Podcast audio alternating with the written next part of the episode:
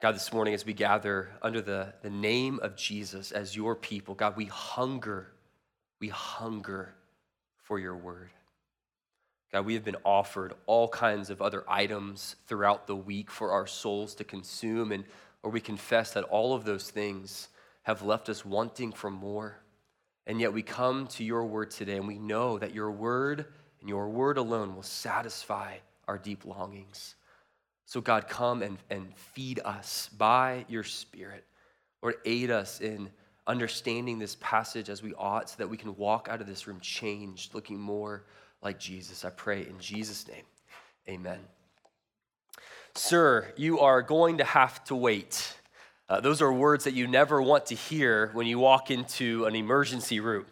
Uh, I've been to the ER a few times in my life for different injuries or illnesses, and, and along with uh, you know things that my kids have gone through.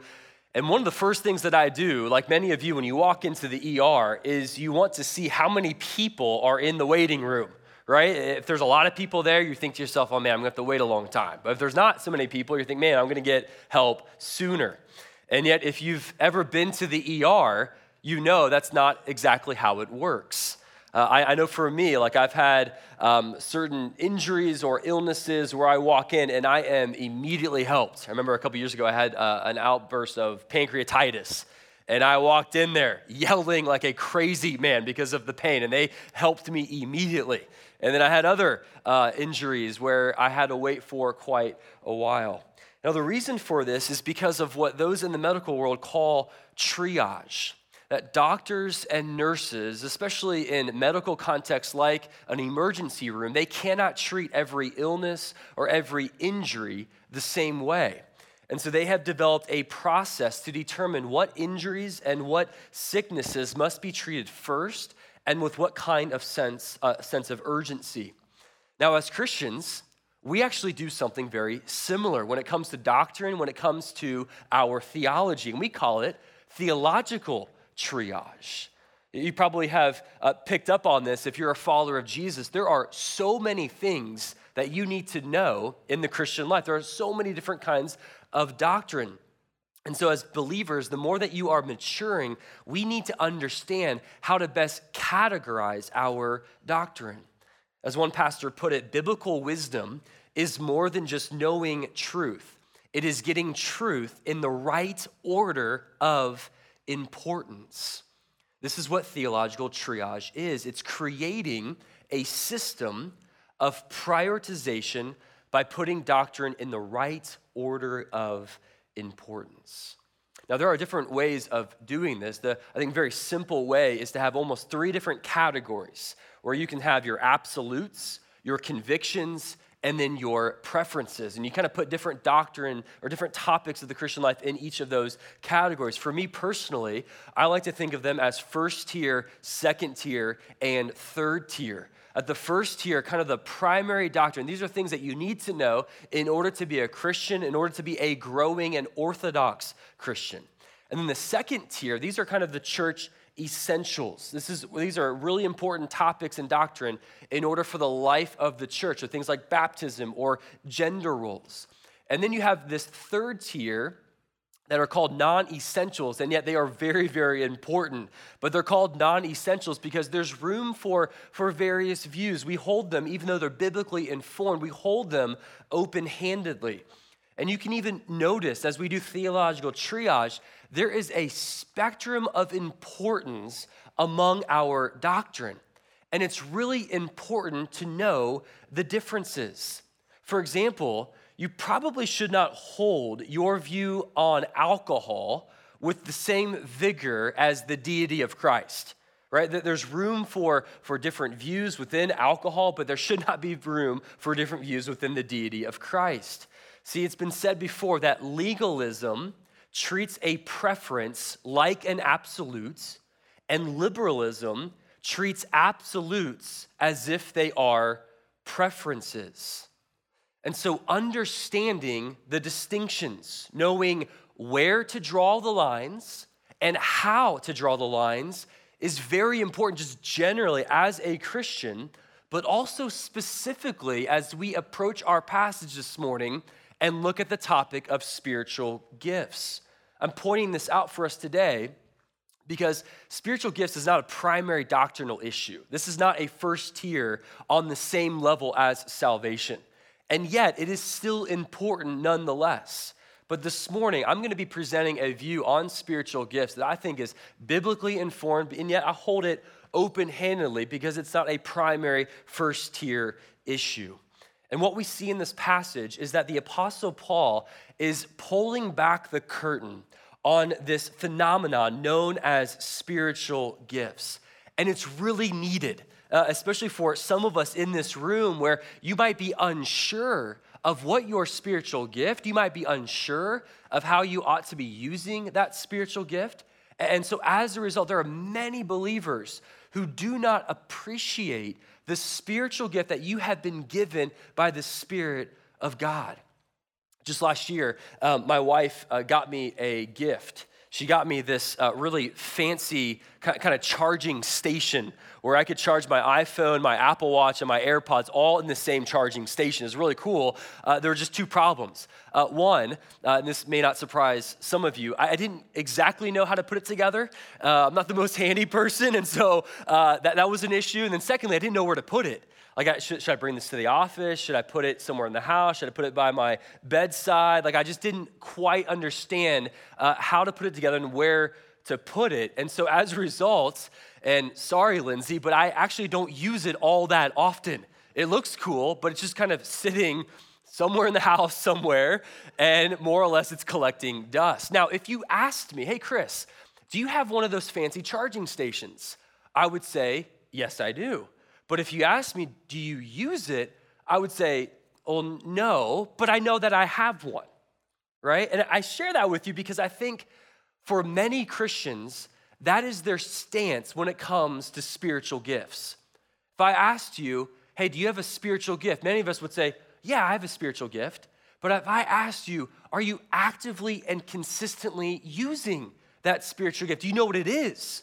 For many of us, we don't really know what it is or how to best use it. For a lot of us, our spiritual gifts are collecting dust, spiritually speaking, somewhere, and that is a problem. See, on one hand, this morning, I don't want to downplay the complexity of spiritual gifts, all right? Because when you talk about this topic, there are all kinds of questions that surface. Like, what are spiritual gifts? And who gives you the spiritual gift? How do you receive a spiritual gift? Does a pastor need to lay hands on you for you to receive a spiritual gift? Is receiving a spiritual gift dependent on how much you tithe and how much you give to the church? Can you trade your spiritual gifts with other spiritual gifts? Like, what if you get the, the spiritual gift of celibacy? Can, can you trade that one in for something else? All right, so on one hand, I don't want to downplay the complexity of this topic. And yet, on the other hand, I think that we have overcomplicated spiritual gifts. And this is going to be my push this morning. I think we have taken what the New Testament has, has talked about related to spiritual gifts, and I think we have unnecessarily added hoops to jump through and steps to take in order to use our gifts. And that is why I appreciate this passage so very much. Because before Paul talks about the what in verses 8 through 10, as he starts to list nine different gifts, Paul actually tells us why they are important in verses 4 through 7. And so, a few weeks ago, just by way of reminder, I, started to lay the groundwork uh, of understanding spiritual gifts. And I basically used this definition uh, from Wayne Grudem that says a spiritual gift is an, an ability empowered by the Holy Spirit, and it should be used in the ministry of the church. If you remember a few weeks ago, I talked about what spiritual gifts are not, and I cautioned us to make sure that we are not confusing spiritual gifts with a talent. Just because you might be naturally talented, maybe you're artistic, maybe you're an athlete, that doesn't necessarily mean that that is your spiritual gift. I also cautioned us to not confuse spiritual gifts with salvation or with spiritual maturity. Remember, the church of Corinth was greatly gifted according to chapter 1, verses 3 and 4, and yet they were very spiritually immature. We also talked about spiritual gifts should not be a means for personal boasting. Okay, so we laid that groundwork a few weeks ago, and today I just want to build on top of that by looking at verses 4 through 11, where I see Paul provide for us five descriptions uh, about spiritual gifts. Remember, he's going to start with explaining why they are important before talking about what they are. All right, so let's walk through these five descriptions together. The first one here, in verses four through six, is that the diversity of spiritual gifts exists for the purpose of displaying God. If you look at verses 4, 5, and 6, in the original language, they all start basically the same way. And depending on your translation, it might say different kinds of or uh, varieties of. And yet, each of those verses end with the same repetition, the same phrase, something like the same God. Okay, verse 4 uh, varieties of gifts, but same Spirit. Verse 5 varieties of service, but same Lord. Verse 6 varieties of activities, but the same God. Okay, each of these three different varieties in verses 4, 5, and 6 are referring to the same thing. They're referring to spiritual gifts. They're helping to explain uh, verse 7. But when you look at verse 6, it says that God empowers them all, meaning all of the different spiritual gifts in everyone or in all of God's people. And so when you look at all of the spiritual gifts, and there are over 20 listed throughout the New Testament, uh, they're all different. And they're all different, and yet they come from the same unified God. I think what that tells us is that the diversity of spiritual gifts are given in order to unify God's people and to display who God is and what he is like. And we're going to unpack that idea more in next week's passage at the end of chapter 12. But this is what Gordon Fee says about these verses. Gordon Fee has written an excellent commentary on 1 Corinthians. He says that this, this structure by Paul communicates the fact that the same one Spirit, Lord God, manifests himself in a great variety of gifts and ministries. The unity of God does not imply uniformity in gifts. Rather, the one and the same God is responsible for the variety itself. Meaning, God displays himself in all kinds of different ways, especially through creation, but specifically when it comes to spiritual gifts.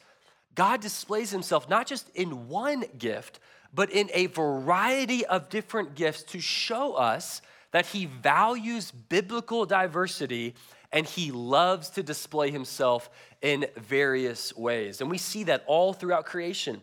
When you look at a flower, there isn't just one kind of flower, there are all kinds of different flowers. When you look at a tree, there's not just one kind of tree, there are all kinds of different trees. When you look at how each person is created, there are all kinds of different kinds of, of people. We're all different. And the diversity in creation, the diversity in spiritual gifts is meant for us to take a step back and to worship this creative, powerful, large God who displays himself in all of these different ways. And so, just to begin, as, as we think about spiritual gifts, part of the reason why there are so many is because God loves to display himself in uh, various ways. Secondly, though, the second thing to point out about these spiritual gifts is that they are given to every Christian, and each Christian should use their spiritual gift. I think verse, verses six and seven uh, makes this clear that every Christian has at least one gift. And look, you are commanded to use that gift. Maybe to, to say it a different way this morning, you are actually living in disobedience if you are not using your spiritual gift. These spiritual gifts are, are not kind of optional for the believer, it is commanded throughout the New Testament. Let me give you two examples. In 1 Peter 4, it says, As each has received a gift, use it, right? Use it in order to serve one another as good stewards of God's varied grace. Romans 12, having gifts that differ according to the grace given to us, let us think about them, let us try to discover them, let us maybe use them if we like them. No, no, no. It says, let us use them. Look, church, these are commands, these are not optional. There are no disclaimers to these verses. There are no caveats that says, yeah, use these gifts if you discover your gift, or if you like your gift, or if your schedule or the margin in your life allows you to use them. No, these are commands given to us in order to obey them. And I think, church, oftentimes when we think about spiritual gifts, so often we just think that they are icing on the cake in the Christian life. Like a lot of times we think, okay, let's just get saved and focus on loving God, loving people. And if you just so happen to figure out your gift, and that is extra in the Christian life. And yet, that is not how the New Testament talks about spiritual gifts. Whether in 1 Corinthians 12 or Romans 12, 1 Peter 4, Ephesians 4, the New Testament writers talk about spiritual gifts as the primary way for you and for me to mature in our faith and to edify and strengthen the church, other believers. And I just want you to imagine for a moment uh, how a parent would feel on Christmas morning when, after they have deliberately picked out gifts for their children and they have wrapped these presents, and on Christmas morning, they hand these gifts out to their kids, and their kids look at the present and they look at mom and dad and they say, oh, Mom and dad, thank you so much for these gifts. You are so loving. You are so generous. Thank you. We are so thankful. And then they take those gifts and instead of unwrapping them, instead of seeing what's inside, instead of playing with them, imagine if those kids took those gifts and put it off to the side and then they went and played and did something else. Now imagine how God feels when some of us take these gifts that God has specifically tailored for you, specifically given for you through the Spirit of God, and some of us don't even bother to know what they are, to figure out what they are, to cultivate them. And there are some of us who will even excuse ourselves from serving in the church by claiming, oh, I don't know what role to play. I don't know where I fit in. I don't know what gift I have to offer. And we use that as an out to not be part of the fabric of the church in an intimate way. Look, if your vision of what it means to be part of a local church is to come in here on Sunday morning, grab your coffee, sip on your coffee, wave to some people, sing some songs, listen to a sermon, and leave, and that's the extent of your involvement in the church all week long, that is a drastically different vision than what we have here at Pennington Park Church. And I want to say this lovingly to you so, so that you know what the expectation is of being part of Pennington Park Church. That our vision here is not for people to walk in here as just consumers, but as contributors. That's why one of our core values is that we are participants, not spectators, right? Our vision for you is to walk in here and have the mindset of what can I give? How can I contribute? Not what can I get? What can I receive? How will this church revolve around me? Right? And look, I'm stressing this today because we will never reach our full potential as a church of maximizing gospel effectiveness unless each follower of Jesus is using their spiritual gift in the mission of God here at Pennington Park Church. And look, I, I, want to challenge you today to think about understanding your gift and being all in. Like, if you have the mindset of, well, Pastor, I, I've been a Christian for several decades, I've done the heavy lifting at other churches. I've, I've served in this way, and it's other, other people's turn to step up. Look, that's, that's not our vision here. We need every person, every person has a role here, and we need you. We absolutely need you. If you think our church is perfect, that is not true at all. Like we have areas of need. Thank you, Heidi. We have areas of need and opportunity and, and, and ways for you to participate in what God is doing. And I don't want you to hear your pastor up here trying to guilt you. I'm trying to inspire you by saying, We need you. And if you are not using your spiritual gift, you are actually robbing other believers in this church of what God wants to do in and through you. We are participants, we are not spectators, which leads us to the next description because we have to ask the question well, how do we use them? If we are to use these spiritual gifts, what does that look like? Well, verse 7 shows us that spiritual gifts should be used to edify and strengthen other believers. I think verse 7 makes that really clear, but even if you look at 1 Corinthians 14, verse 12, Paul says, Since you are eager for gifts of the Spirit, try to excel in those that build up the church. And so you know that you are using your gift well when, and, and effectively when it is leading to other people being encouraged and being stirred up towards maturity in Christ. When you're using your gift and other people want to know Jesus more, want to love Jesus more, and want to walk alongside Jesus more. And that's another challenge I want to lay before you today. I want you to think about your spiritual gift in connection to this kind of spiritual purpose. For you to not think about spiritual gifts as something to check off the to do list or to think about, well, good Christians use their gifts, so I'm just gonna go ahead and use my gift. No, I want you to think about your spiritual gift as aiding somebody else in becoming and looking more and more like Jesus.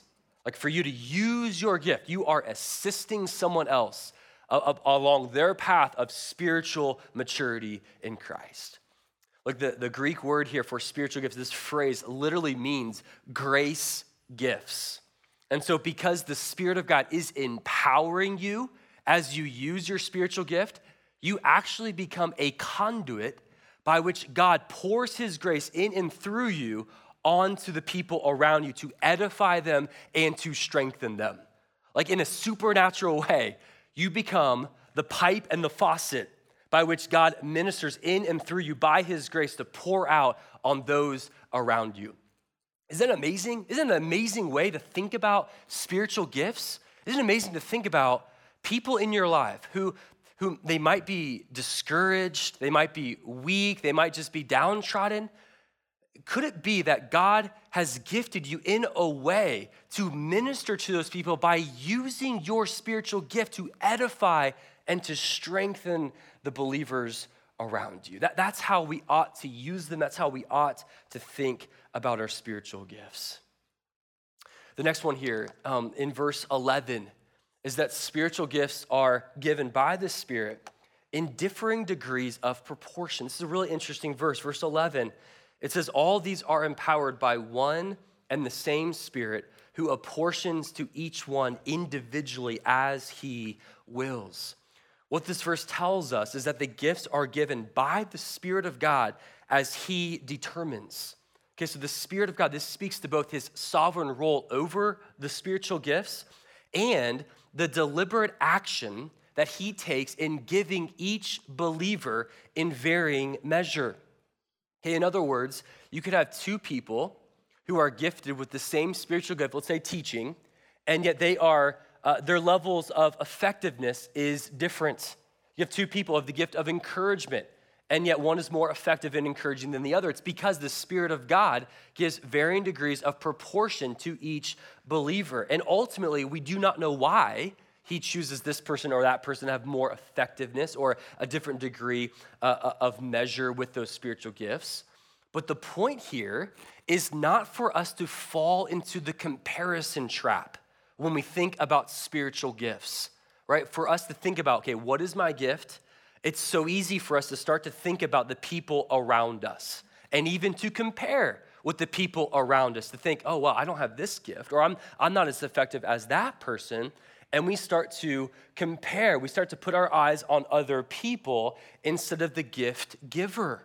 This is why I think Paul uh, cautions us and warns us in Romans chapter 12 about the type of view that we ought to have about ourselves in the context of spiritual gifts. Notice, it says, For by the grace given to me, I say to everyone among you, not to think of himself more highly than he ought to think, but to think with sober judgment, each according to the measure of faith that God has assigned. For as in one body we have many members, and the members do not all have the same function, so we, though many, are one body in Christ, and individually members one of another, having gifts that differ according to the grace given to us. Let us use them. Look, the point here is to be faithful in what you have been given. Just to illustrate this this morning, I want you to think for a moment about a rubber band. Okay, a couple things I want to point out about rubber bands. Uh, number one, uh, rubber bands are used in order to bundle something or in order to bundle uh, numerous objects together. But the other thing about rubber bands that you know is that there are different sizes. There are small rubber bands, there are large rubber bands, there are thin rubber bands, there are thick rubber bands. And each rubber band basically has an assignment like a, a, small rubber band, a thin rubber band, is not to be used to bundle large objects or a lot of, a lot of objects together. It has an assignment. And the other thing about rubber bands, just to point out, state the obvious, is that rubber bands are only effective when they are being used. And when they are being used, they are being stretched, they expand, right? And so, in terms of spiritual gifts, I want to apply that to your life this morning that God has given you a specific assignment. He has given you different degrees of proportion, different spiritual gifts.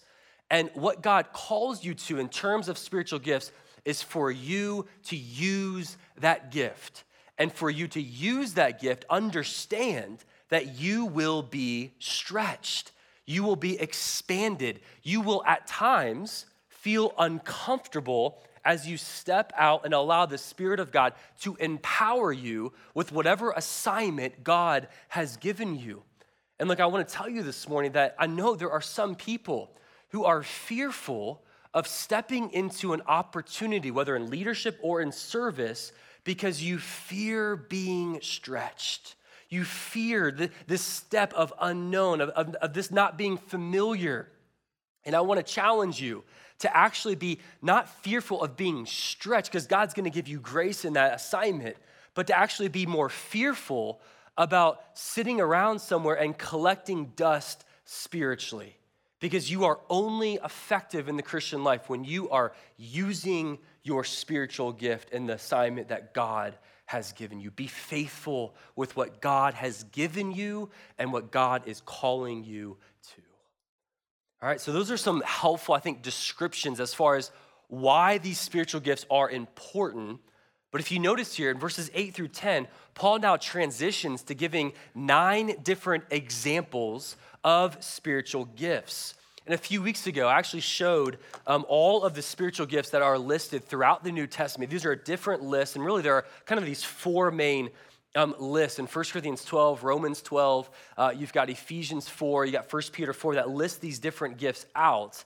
And there are somewhere between uh, 20 to 22 uh, different spiritual gifts. And a couple of things about this list, just by way of review, is that these lists are not comprehensive. Like there are some lists that leave out other gifts, other lists include other gifts. And so some actually believe that there could be more today, more than 22. We don't know for sure.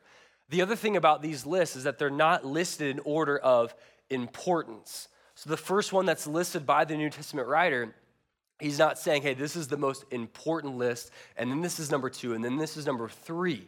Okay, and then the third thing to point out, and we talked about this a few weeks ago, is there's actually a wide spectrum of understanding about which of these gifts are still active today and which of them are normative in the life of a believer. And specifically, when it comes to some of the supernatural gifts, like the gift of miracles and healing and prophecy and speaking in tongues. And we looked at those four different main views of, of one view as being a cessationist, which believes that those supernatural gifts have ceased today.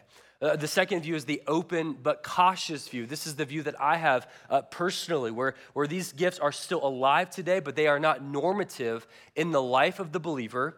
and they are predominantly they show up in areas or regions of the world where the gospel has not gone forth or where the gospel is not grounded in that particular area you see that in the book of acts and then the third view is that pentecostal kind of charismatic view and there's a spectrum within those two camps where basically you need to be speaking in tongues in order to be saved and then that fourth view is the third wave where they believe the gospel is so powerful, it needs to come with it uh, these supernatural gifts.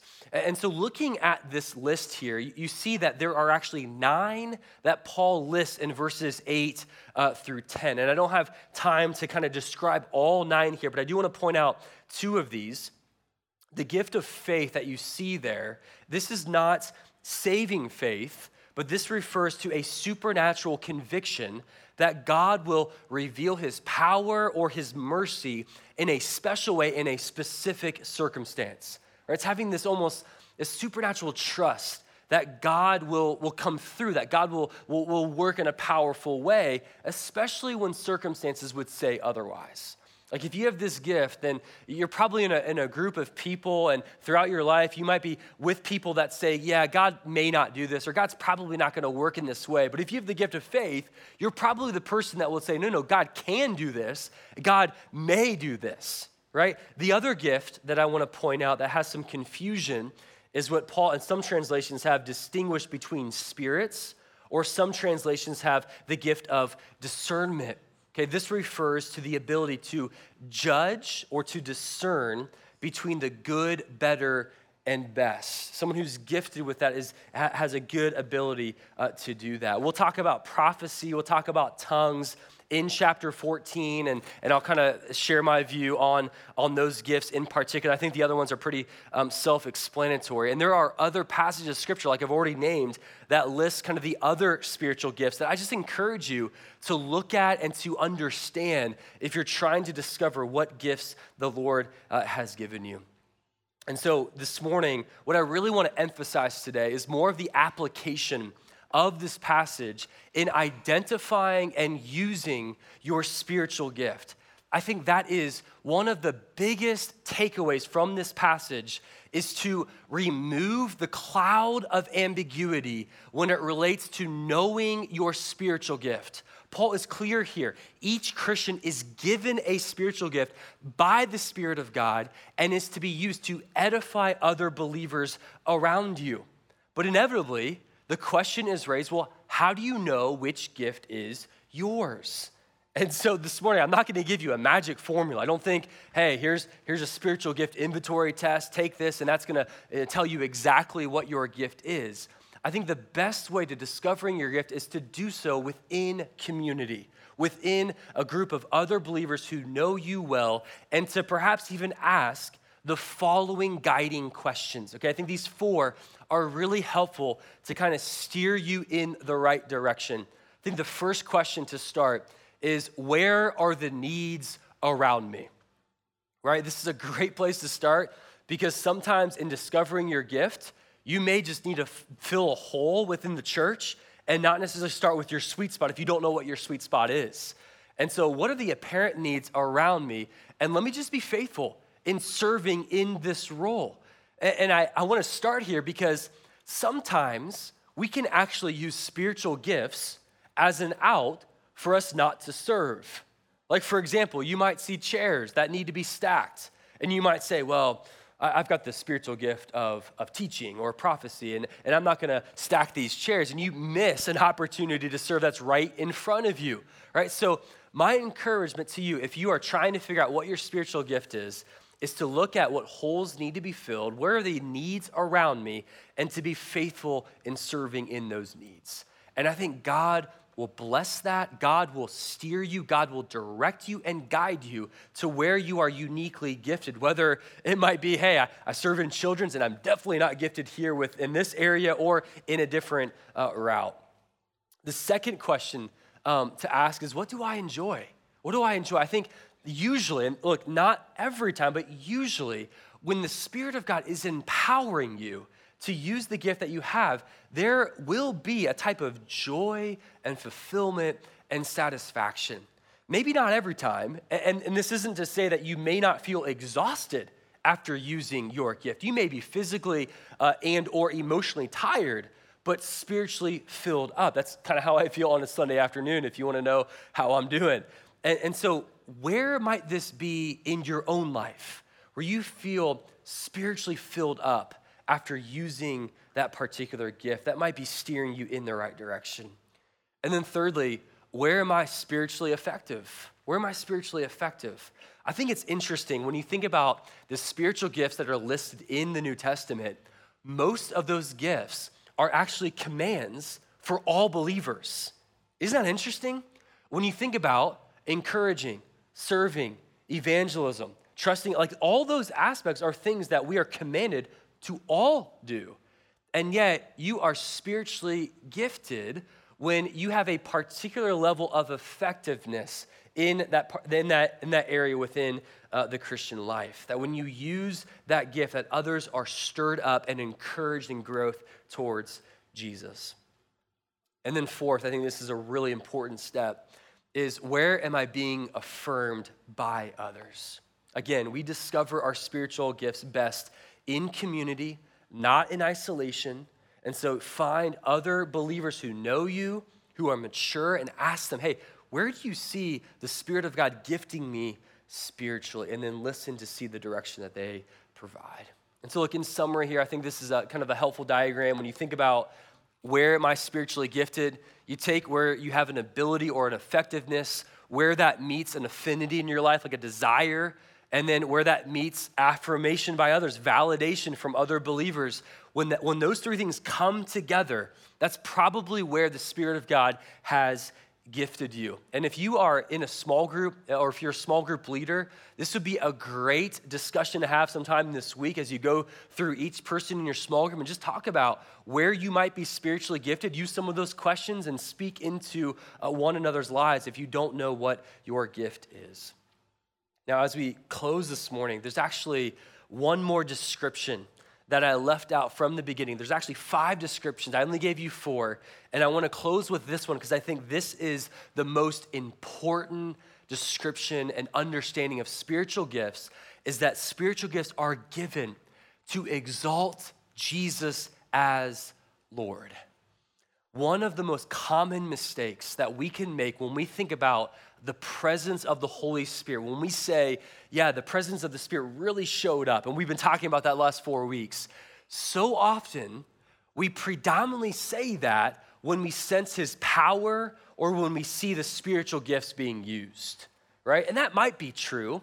But according to the Apostle Paul, the presence of the Spirit, being filled with the Spirit, is when an individual is living out the reality of verse 3 in chapter 12 when they are declaring and their lifestyle matches that confession that Jesus Christ is Lord. When they are living under the lordship of King Jesus, that is the ultimate test of someone who is spirit filled, someone who is spiritual, and someone who is a genuine follower of Jesus, where they believe and they are living as if Jesus is truly Lord. I think that's a good reminder as we close about this topic you have been spiritually gifted not to make yourself look great, but to make God look great. That the focus should be on Jesus.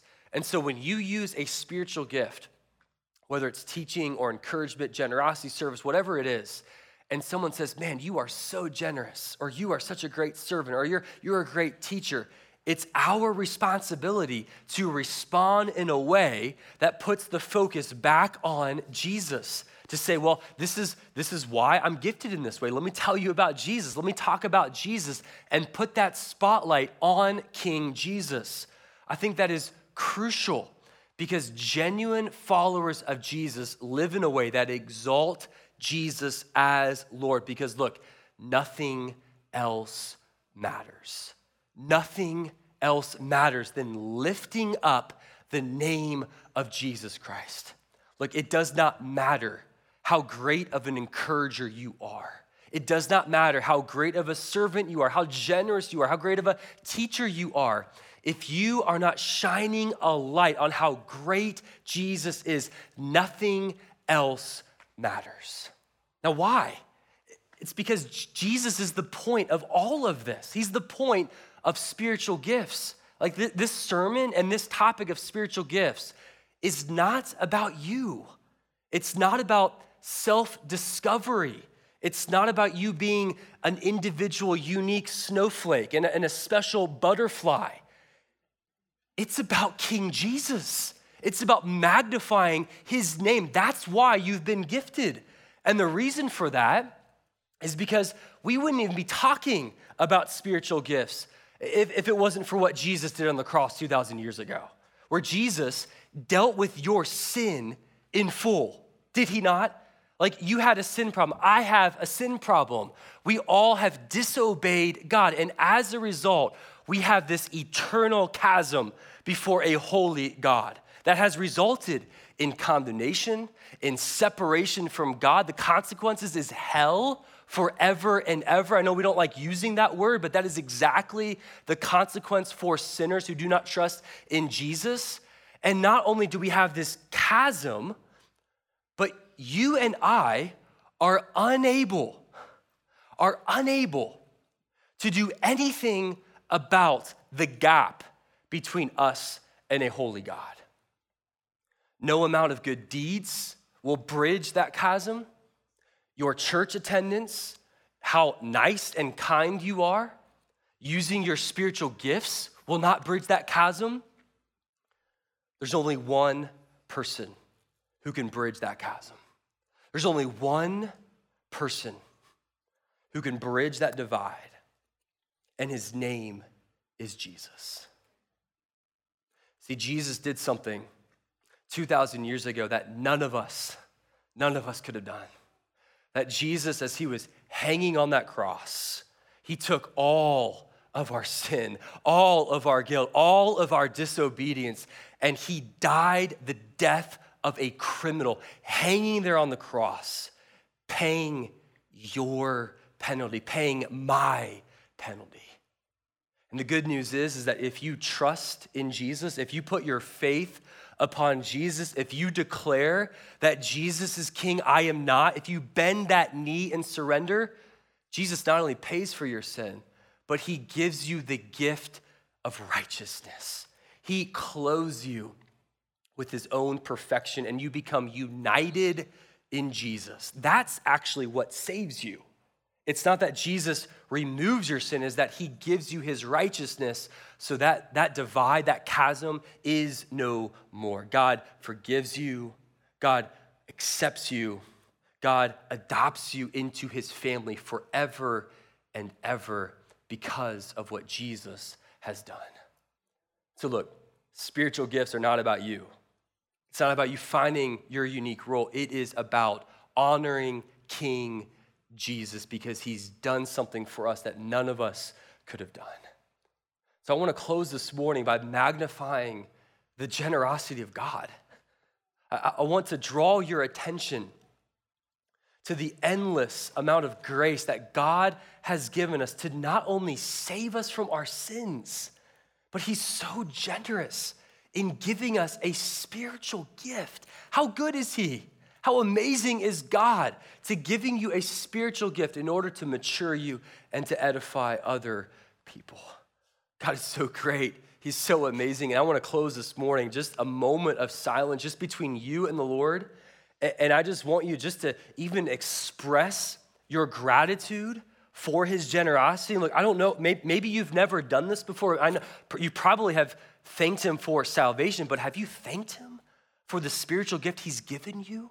and, and just giving him praise and worship for his generosity. Let's just do that right now. Give you a moment to do that, and then I'll close this in a word of prayer today.